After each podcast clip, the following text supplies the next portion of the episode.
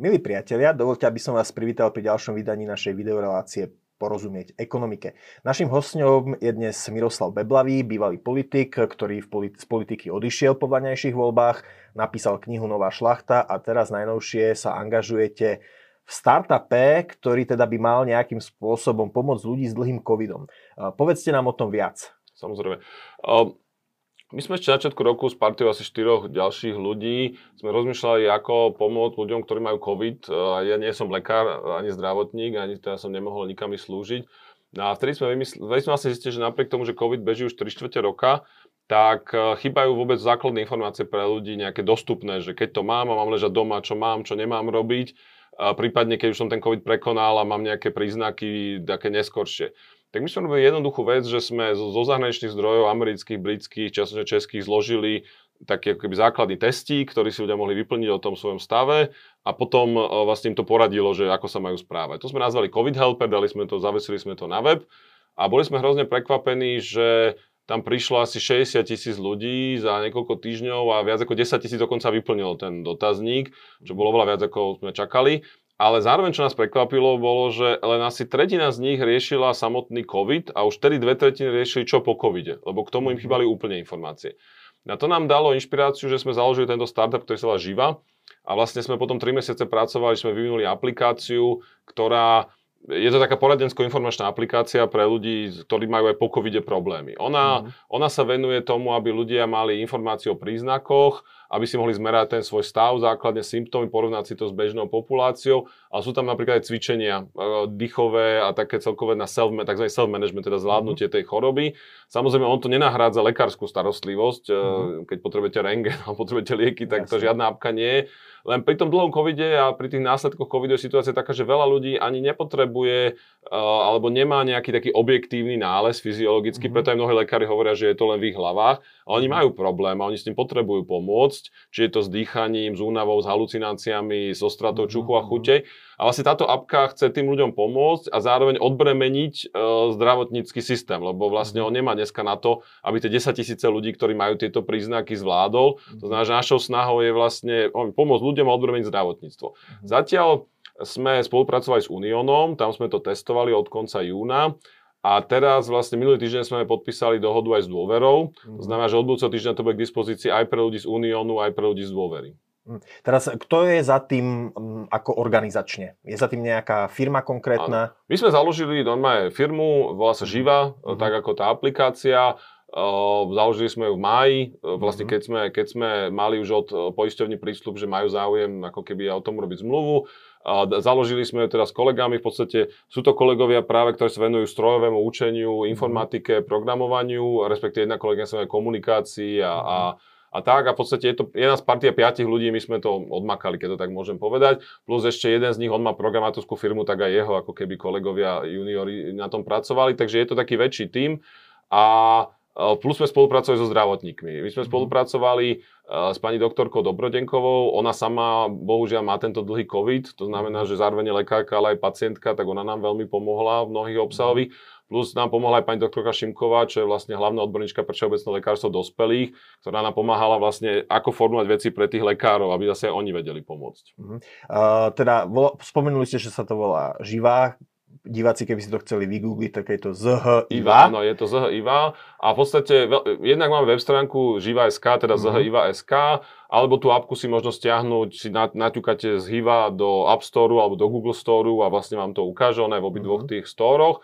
S tým, že stiahnuť sa môže každý, uh-huh. ale dovnútra sa dostanete len keď ste poistenec z Uniónu alebo dôvery. Čo Všeobecná zdravotná poisťovňa? Oh. Ktorá vlastne má ten najväčší Áno, ona, to, to mi je hrozne ľúto. To je taký smutný príbeh pre mňa veľmi v tom, že uh, pokiaľ v apríli sme boli aj s nimi v komunikácii a tí ľudia, ktorí tam pracujú, musím povedať, že boli veľmi fajn. Oni, oni aj chceli dokonca v aplikácii všeobecnej zdravotnej poistenie odkazovať na ten COVID Helper, že aby mhm. ľudia mali informácie. My sme im túto aplikáciu išli predstaviť a potom zrazu sa to ustrihlo a prišla neoficiálna informácia tak z boku, že z politických dôvodov kvôli mne to management zakázal. Ja to neviem dokázať ani vyvrátiť, a mne je to hrozne ľúto, teda nie kvôli mne, ale kvôli tým teda niekoľko desať tisíc ľuďom, poistencom všeobecnej zdravotnej. A vôbec neviem, ako to mám riešiť. lebo ja som aj rozmýšľal, že by sme tú apku dali zadarmo poistencom všeobecnej zdravotnej, mm-hmm. len zase to by nemôžem urobiť tej dôvera tomu Unión. Viete, že keď Jasne. oni to zaplatili, vlastne ten vývoj, tak by to bolo nefér zase voči ním. Takže dodnes to cítim ako takú etickú dilemu a aj ma to musím priznať sa, že veľmi hnevá, lebo ako keby, ja teda už aj nie som politika, ale keby som rovno aj mhm. bol, tak akože politika a toto by podľa nemali mať nič spoločné a to sú také maniere, také smerácké na to, akože keby to mhm. urobil Pavel Paška, tak ma to neprekvapí, ale bohužiaľ niektoré veci asi zostali aj po novom. Možno sa, je to aj impuls pre nás, aby sme sa o to zaujímali teda, že či, či je teda toto dôvod. Ja by som sa teda ešte spýtal, že e, čo je, je za tým nejaký biznis model? Je to for profit uh, aktivita, alebo je to skôr charitatívna aktivita? Ja by som povedal, že perspektívne je to for profit, v tejto chvíli je to viac charitatívna aktivita, uh-huh. lebo na, ani tie kontrakty z Unióna z dôvodov ešte nepokrývajú tie náklady, čo sme na to mali. Mm-hmm. Uh, takže v tejto chvíli nemôžem sa tváriť ako úspešný podnikateľ ešte, ale ten cieľ je taký, my napríklad sme podali teraz aj projekty, že do iných krajín by sme to chceli mm-hmm. vyviesť to by sme sa mali dozvedieť v krátkej dobe, či sa to podarí. Plus máme ďalšie plány, ako to upgradeovať a prepojiť s lekármi, ktoré tiež keby sa podarili. To znamená, že áno, no, je to normálny startup, ktorý má cieľ byť úspešný aj komerčne, mm-hmm. ale v tejto chvíli, ako zase tiež normálne pri startupe, že na začiatku je v ťažkej Jasné. strate.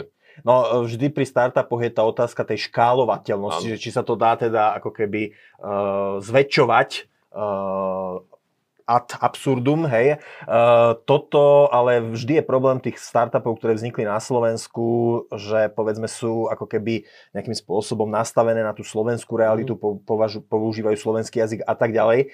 A nie je to úplne jednoduché ich dostať do zahraničia. Uh, vy, keďže tam aj spolupracujete s lekármi, potom tá, tá vec, že či prerazíte do zahraničia alebo nie, zrejme dosť závisí od toho, či ste schopní potom získať tých lekárov aj z krajín, kde chcete pôsobiť. Nie? Áno, respektíve my sme, my sme pôvodne chceli robiť na Slovensku také, že virtuálne centrum, kde budú priamo lekári pôsobiť aj v tej apke, len sme mm-hmm. zistili, že by to trvalo veľmi dlho a ten dlhý COVID je problém teraz. Tak sme mm-hmm. trošku znížili tie ambície práve, že tá apka je dneska pomerne automatizovaná. To znamená, že všetky tie inštrukcie, cvičenia, čo tam sú, sú mhm. automatizované. Mm-hmm v zásade, keď sa preložia do angličtiny, do češtiny, do akékoľvek jazyka, malo by to fungovať. Niektoré zmeny tam mhm. treba urobiť, lebo my tam máme informácie pre ľudí, ako sa môžu dostať do kúpelov. Mm-hmm. Tak to mhm. asi, ja neviem, Macedónsku, kde teraz rokujeme, asi nebude, kúpele sú taký stredoeurópsky viac, áno, áno. viac fenomén, takže nejaké zmeny by sa tam museli robiť, ale v princípe tá apka je mm-hmm. škálovateľná.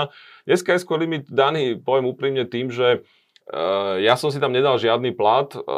ani tí väčšina tých kolegov, čo na tom robí, niektorých platíme, lebo, lebo ten nemajú inú robotu. Mm. A tým pádom ja zase, aby som niečo žil napríklad, tak ja robím na viac ako polovičný úvezok úplne iné veci. Robím pre Európsku komisiu, pre ministerstvo financí som robil. Mm. To znamená, že ja to môžem venovať cca, poviem tak, že tretinu, niekedy polovicu času.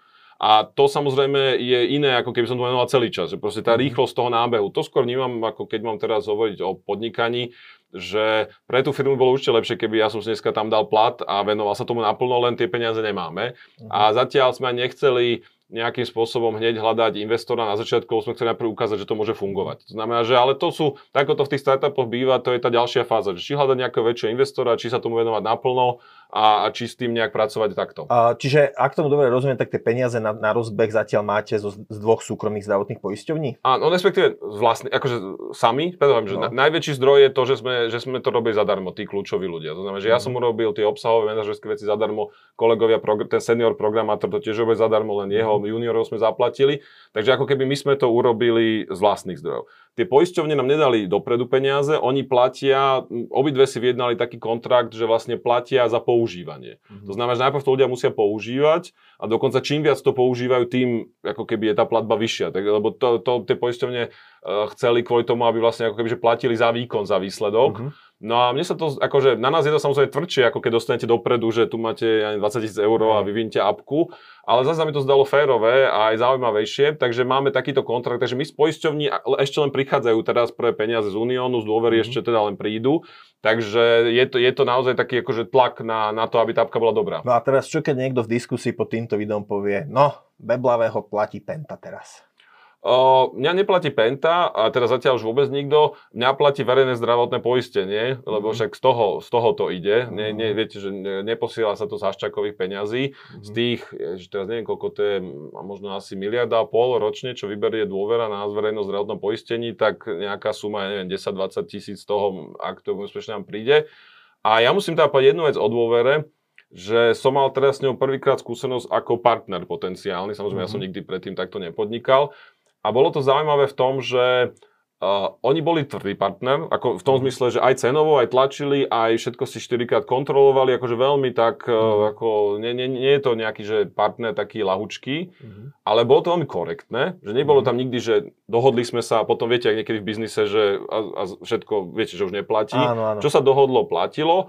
A zároveň musím povedať, že ani raz tam nepadlo nič o týchto veciach, ako o nejakej, viete, politike, konflikt, mm-hmm. viete, to čo, to, čo bolo však a ja by som sa im ani nedíval. Takže paradox, ktorý ja dneska zažívam, ktorý teda naozaj ja by som nikdy nepovedal, je, že dôvera, ktorú teda vlastní Penta, mi, ako keby, že nikto tam so mnou neriešil to, že ja som im teda robil fakt politicky hodne zle tie posledné mm-hmm. roky. A všeobecná zdravotná našich spoločných peňazí, ktorá by vôbec nemala takéto veci brať do úvahy, tak tam naopak ako keby tá politikárčenie do toho mm-hmm. vstupuje. To, keď mi niekto povedal pred rokom a pol, tak by som povedal, že to sa nemôže stať a stalo sa. Takže život prináša aj takéto prekvapenia. Aký bol možno ešte, skúsme sa pobaviť tak všeobecnejšie, že aký bol ten prechod e, z politiky, že chýba vám to, alebo sa vám zdá tento nový život e, zrušujúcejší, predsa len to takéto prostredie ITčkársko, startupistické má svoje čaro, má svoj taký, tak, taký rajc, tak e, je to Aký bol ten prechod? Ja som z politiky neodchádzal rád, ja som odišiel, lebo proste sme prehrali a cítil som, že treba za to prevziať zodpovednosť. Keď človek o tom dlhé roky rozpráva, nemôže potom vlastne urobiť niečo, niečo iné. Ale tým pádom akože bol, bol to odchod s pocitom prehry, ja som neodchádzal ako keby s tým. S tým, že čo bolo pre mňa dôležité, a to aj vidím teraz, bolo, že že ja som tam bol 10 rokov a myslím, že sa mnou zostalo veľa konkrétnych vecí, ktoré aj dodnes fungujú od zákonov a rôznych týchto. Takže keď ma prešla taká tá, ten zlý pocit z toho, že sme prehrali, tak akože ja nemám z tej politiky pocit márnosti. Ja mám pocit, že som 10 rokov odrobil, ale teda na konci, by som povedal, na konci jedna veľká vec nevyšla. No a tým pádom, keď som sa s tým takto vyrovnal, tak potom som naozaj, eh, jednak som si najprv dal ten sabatikal, ten oddych, počas ktorého som písal knihu, čo naozaj pri mojej nejaké také pracovnej vyťaženosti predchádzajúce bolo voľno, že som pár hodín denne písal a inak som sa venoval rodine, však bola korona. Uh-huh. No a v, v zásade od takej jesene minulého roku som začal sa, sa venovať práci. A oproti politike, čo teraz zažívam, je, že mám hrozne zaujímavý pracovný život v tom, že ja robím naozaj aj v tej oblasti vzdelávania rôzne výskumné analytické práce pre Európsku mhm. komisiu a tak. Robil som na tom pláne obnovy s ministerstvom financí, mm. s Európskou komisiou tiež veľa vecí. Robím na zdravotníctve toto, ale robím, napríklad robím aj s jedným iným startupom, kde teda som, kde som konzultant na ich veciach, že im radím uh, vyslovene obsahovo. To znamená, že mám ako keby, viete, že intelektuálne náročnú, tvorivú, kreatívnu prácu s fajn ľuďmi. Takže v zásade ja sa mám pracovne veľmi dobre. A čo v podstate poviem úprimne, keby Slovensko malo úspešnú vládu, tak asi v zásade mi nič nechýba, lebo teda samozrejme vždy človeka mrzí, že on tam není, keď tam chcel to ovplyvňovať, mm-hmm. ale tak viete, všeličo aj mis niekto chce byť a nemôže byť, tak proste Jasne. sa s tým vyrovnáte. Ale čo mňa ako jediná tom je, keď vidím, že to politicky nejde veľmi dobre uh-huh. a zároveň nevidím nejakú alternatívu, viete. A to uh-huh. je mhm. asi prvýkrát, odkedy som volič, ja som 98 prvýkrát volil, tak ja som tak mal vždy jasné v tom, že kto by mal byť pri tom vesle. Uh-huh. Niekedy boli, niekedy boli tí druhí, ale človek mohol vtedy dúfať, že tak budú voľby, viete, príde tá druhá strana. A dneska ja sa na to prvýkrát pozerám, a vlastne ani neviem, viete, že komu držať palce, lebo však samozrejme, že Pellegrini s Ficom vieme, čo je to zač. Mm-hmm. A, ale to, čo sa deje teraz tiež, má mnoho, by som povedal, takých zásadných problémov. Takže ja len dúfam, že sa tá slovenská politika uprace k niečomu zmysluplnému. Veľmi by som tomu želal. Vaša aplikácia uh, má teda ambíciu pomáhať ľuďom uh, s dlhodobým covidom alebo s dlhodobými následkami covidu.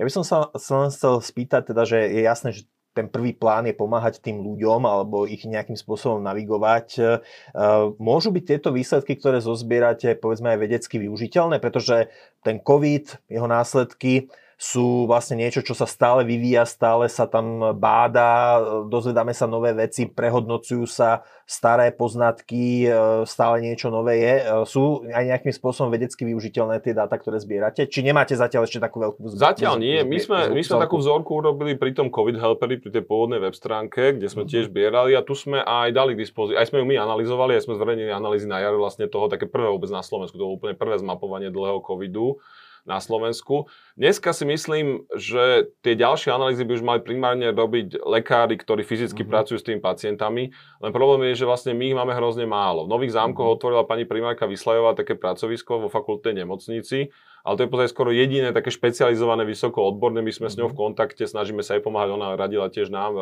a a niečo je ľúto je, že nemáme dneska po Slovensku sieť takýchto pracovisk. Mm. Lebo naozaj táto apka je určená pre ľudí, ktorí potrebujú ako keby informácie, potrebujú si sami pomôcť, ale keď má niekto vážnejší, viete, že má naozaj niečo na tých plúcach, mm. naozaj má niečo v tej krvi, tak e, na to samozrejme apka už je, je krátka. Mm. Aj keď čo musím povedať je, že naozaj tá skúsenosť aj zahraničia je, že veľmi veľa tých ľudí má problém, ktorý ako keby tie laboratórne výsledky nevedia vystopovať. Mm. A alebo aj keď vedia, tak nevedia s tým nutne pomôcť nejaké lieky. Mm-hmm. Preto napríklad my sme do tej apky zaradili teraz také druhé edícii, e, také veci, čo kedysi by som sa ja smial, že liečivé rastliny a alternatívne mm-hmm. terapie. Len sme našli napríklad, že v Amerike normálne existuje federálne financovaný výskum, ktorý sa pozerá na to, že v ktorých mm-hmm. prípadoch čo pomáha aj z týchto alternatívnych mm-hmm. terapií. Takže napríklad oni normálne skúmali, že či akupunktúra má nejaké výsledky, alebo ja neviem, ktorá zdra, lekárska, viete, no, jak sa liečivá rastlina má nejaké mm, výsledky. Jasne. A dnes už napríklad vieme, že na veci, ktoré napríklad tento dlhý COVID uh, sa prejavuje, viete, že úzkosť, určité typy bolesti, únavy, mm tak aj tieto veci na to pomáhajú. Takže napríklad aj okrem teda štandardných informácií, ktoré sú tam to hlavné, sme tam dali napríklad aj tieto, uh-huh. lebo ľudia sú často zúfali, že vyskúšali všetko a nič mi nepomohlo. Uh-huh. Tak ak, je, ak máme na to vedecké dôkazy, prečo teda neísť aj touto cestou? Ešte možno veľkou témou je očkovanie. Nerozmýšľali ste, že by ste povedzme to rozšírili aj na následky očkovania, lebo tie samozrejme nie sú vážne, tam sú len krátkodobé. Ja sám som mal uh, deň po podaní prvej inekcie som mal teplotu ale potom na, na, dru, na druhý deň to ako keby zmizlo. Ale nerozmýšľali ste možno, že aj v tomto by ste nejak spo, nejakým spôsobom ľuďom pomáhali a tým prispeli aj k tomu rozptýleniu tých obáv z očkovania? Priznám sa, že to nám nenapadlo aj z toho dôvodu, že to samo o sebe sa mi zdala tým veľká operácia, ako nemyslím napísať informácie, ale mm. naozaj to potom šíri. Lebo to aj pri tejto appke ja vidím, že ja som si myslel, že najväčšia robota je to na, na, viete, napísať a naprogramovať. Že tie mesiace mm. práce sme konzultovali s lekármi, robili sme tú apku, testovali sme to. Ale vlastne čo som videl je, že úplne najväčší problém je, je dostať tú informáciu medzi ľudí. Viete, mm. lebo my nemáme teraz 100 tisíc eur na reklamnú kampaň alebo koľko. To znamená, že naozaj snažíme sa cez Facebook, cez médiá, cez rôzne kanály, aj cez tie poisťovne. Musím povedať, že tie poisťovne pomáhajú tiež aj s tým, že napísali to svojim poistencom, ktorí majú napríklad newslettery. Takže aj pri tom očkovaní, že web, webovú informáciu by sme k tomu možno vytvorili za deň, ale vlastne ona by sa ťažko bez nejakej kampane k niekomu dostala. Mhm. Ako bývalý politik a človek, ktorý sleduje aj teda vývoj pandémie, obávate sa jesene? O, obávam sa z toho dôvodu, že myslím, že pani pediatrička Vysolajská bola teraz v jednom rozhovore, že sa takmer nedá zabrániť, aby to prešlo deťmi. Uh-huh a tým pádom, keďže deti sú prítomné skoro v každej domácnosti, tak to mhm. tým Slovenskom prejde. A keby sme mali 70-80% zaočkovanosť, tak by sme to podľa mňa zase mohli brať ako, nie na ľahkú váhu, ale že, že to nebude také vážne. Ale ja rozmýšľam, čo sa stane, keď to do, príde do tých 40%, 50% ľudí, ktorí zaočkovaní nie sú a, a, a čo to urobí. Samozrejme, určite to bude lepšie, ako keď sme neboli nikto zaočkovaný, ale, ale obavy, z toho, obavy z toho mám. Ja sa priznám, že my sme napríklad aj pri tejto aplikácii e, to teraz vlastne riešili, že my sme to brali, ako, tak, najprv sme to brali vlastne ako pilot, ktorý, mm-hmm. my chceme robiť aj pre iné chronické ochorenia typu diabetes, astma, mm-hmm. takéto poradenské aplikácie. A to sme brali ako taký aktuálny pilot, že teraz treba ľuďom pomôcť, tak to mm. na tom vyskúšajme. Ale mysleli sme si, že možno práve už na jeseň vlastne tá apka bude zbytočná v tom zmysle, viete, že už mm. ľudia sa z toho dostanú, alebo drvá väčšina. A bohužiaľ ja mám teraz obavy, že ešte aj na jeseň, aj v zime, aj na jar budeme, lebo príde táto nová vlna a budú zase 100 tisíce ľudí, ktorí ten COVID dostanú. Len, a má to len je možné, že aj budete musieť e, nejakým spôsobom aktualizovať e, tie údaje, pretože tá delta má aj iné príznaky a zrejme bude mať aj trošku iné následky. Áno, aj keď treba povedať, že ono tie príznaky sú iné v, tej, v tom dôraze. Že, mm. že oni, lebo ten dlhý COVID e, má 200 príznakov, zmerali mm. na, na jar v zime, keď to prvýkrát poriadne merali v takej britsko-americkej štúdii a z toho, čo ja sledujem deltu, tak zatiaľ máme len málo dlhého covidu z delty, lebo vlastne ešte Aha. je to nedávne, ale tie príznaky, čo sú, sú stále z tej skupiny 200, uh-huh. len zrazu sú iné. Uh-huh. A, a áno, tomu určite budem musieť prispôsobiť tie veci. Len ja, viete, mňa to, mňa to hrozne mrzí, lebo naozaj som myslel, že, že toto je nejaká etapa, ktorá končí. Uh-huh. A ak teraz naozaj to je etapa, ktorá ešte pol roka nás tu bude trápiť, keď vidíme, aká je tá spoločnosť už unavená, tak si myslím, že to bude pre tú spoločnosť veľmi zlé. A mne, viete, mne je to ľúto aj kvôli tomu, že ja nechcem nikomu ako keby hovoriť do toho, ako má žiť, ale myslím, že to nie je úplne zodpovedné voči nám všetkým, keď niekto, kto je zdravý a nemá nejaké mhm. rizika, odmieta to očkovanie, lebo by som povedal, že mnoho iných oveľa riskantnejších vecí robí každý deň, ale tu mhm. zrazu, tu zrazu um, je to taký zvláštny prístup pre mňa.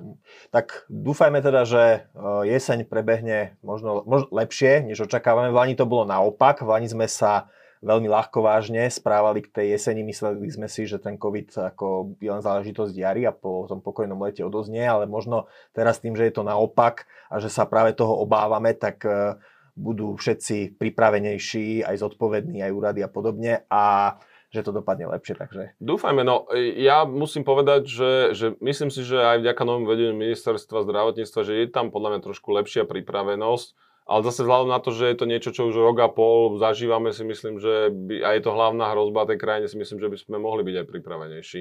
Keď som zažíval, teraz aj pri tej e-hrani, viete, keď zažívame tie praktické mm-hmm. opatrenia, tak by som povedal, že ešte by sme, ako, ak chceme sa vyhnúť tej horúcej jesene, ešte by sme mali pridať na plyn.